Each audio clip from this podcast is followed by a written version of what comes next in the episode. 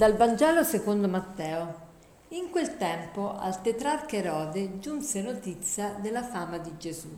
Egli disse ai suoi cortigiani, Costui è Giovanni il Battista, è risorto dai morti e per questo ha il potere di fare prodigi. Erode infatti aveva arrestato Giovanni e lo aveva fatto incatenare e gettare in prigione a causa di Erodiade, moglie di suo fratello Filippo. Giovanni infatti gli diceva, non ti è lecito tenerla con te. Erode, benché volesse farlo morire, ebbe paura della folla perché lo considerava un profeta. Quando fu il compleanno di Erode, la figlia di Erodiade danzò in pubblico e piacque tanto Erode che egli le promise con giuramento di darle quello che avesse chiesto. Ella, istigata da sua madre, disse: Dammi qui su un vassoio la testa di Giovanni il Battista. Il re si rattristò, ma a motivo del giuramento dei commensali ordinò che le venisse data e mandò a decapitare Giovanni nella prigione. La sua testa venne portata su un vassoio, fu data alla fanciulla e lei la portò a sua madre. I suoi discepoli si presentarono a prendere il cadavere, lo seppellirono e andarono a informare Gesù. Ogni volta che leggo questo brano sono colpita dal vedere come tutte le relazioni che sono implicate in questo brano sembrano essere malate, non solo sembrano essere malate, ma tutto sembra essere animato dalla paura. Tutti hanno paura, non c'è nessun personaggio qui che non abbia paura e queste paure fanno agire in maniera sbagliata queste persone, perché di solito gli errori che commettiamo li commettiamo proprio a motivo delle paure. Quindi è molto importante saper gestire le proprie paure, prima di tutto saperle riconoscere, saper dare un nome alle paure che sentiamo e poi esserne consapevoli e poi cercare una soluzione al riguardo. E inoltre la cosa più importante sicuramente sarà quello di accrescere la nostra fede, perché dove c'è più fede anche le paure diminuiscono. Allora vediamo passo passo quali sono queste paure che animano i nostri, i nostri personaggi, cioè queste persone di questo brano. Allora, innanzitutto Erode ha paura, della, ha paura di che Battista, cioè che Gesù sia il Giovanni Battista risorto. Lui aveva fatto uccidere Giovanni Battista, però aveva grande stima di questo Giovanni Battista e sapeva che era una persona eccezionale, quindi adesso vedendo Gesù, vedendo la sua fama, gli prende paura, dice ma chissà, forse sarà quel Giovanni che io ho fatto uccidere.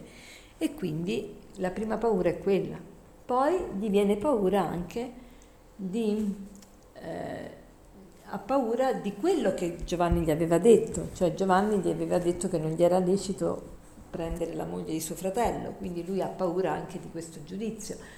Poi Erode, benché volesse far morire Giovanni, aveva paura della folla perché lo consideravano un profeta. Quindi Erode aveva pure paura della folla. Poi vediamo Erodiade che ha paura di tutto, ha paura di Giovanni e quindi lo vuole far uccidere, ecco perché istiga sua figlia a ucciderlo. La figlia di Erodiade ha paura della madre perché, istigata dalla madre, vi pare a voi possibile che un adolescente chieda a suo padre la testa del profeta, di un profeta? Ma che cosa volete che gli, gli interessasse a questa figlia adolescente la testa del profeta? Proprio niente. Però questa è talmente la paura della madre che lei non, non, si, per, non si dà il permesso di chiedere a suo padre, una volta che ne aveva l'opportunità, di chiederle qualcosa che veramente le piacesse.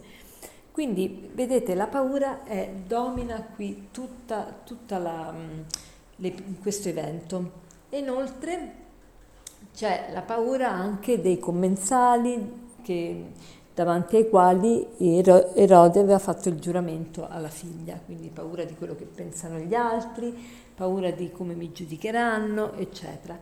Allora, che cosa ci vuole dire questo brano per la nostra vita? Anche noi siamo abitati da tante paure e queste paure ci giocano brutti scherzi.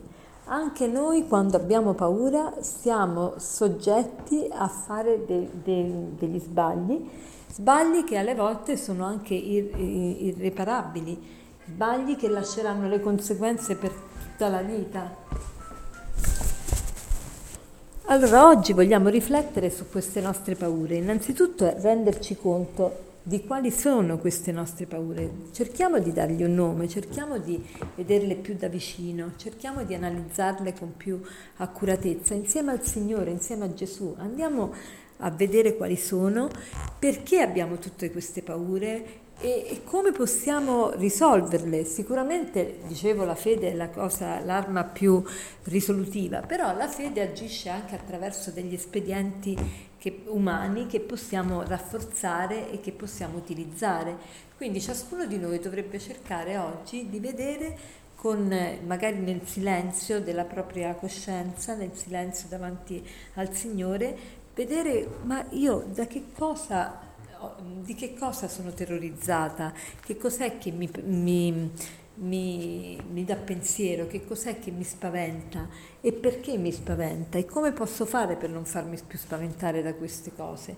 E, e cerchiamo di dire al Signore, Signore, tu sei mia rupe e mia salvezza, mio, il Dio in cui io confido. Io confido e non ho, non, non ho timore perché Dio mi può liberare da tutto.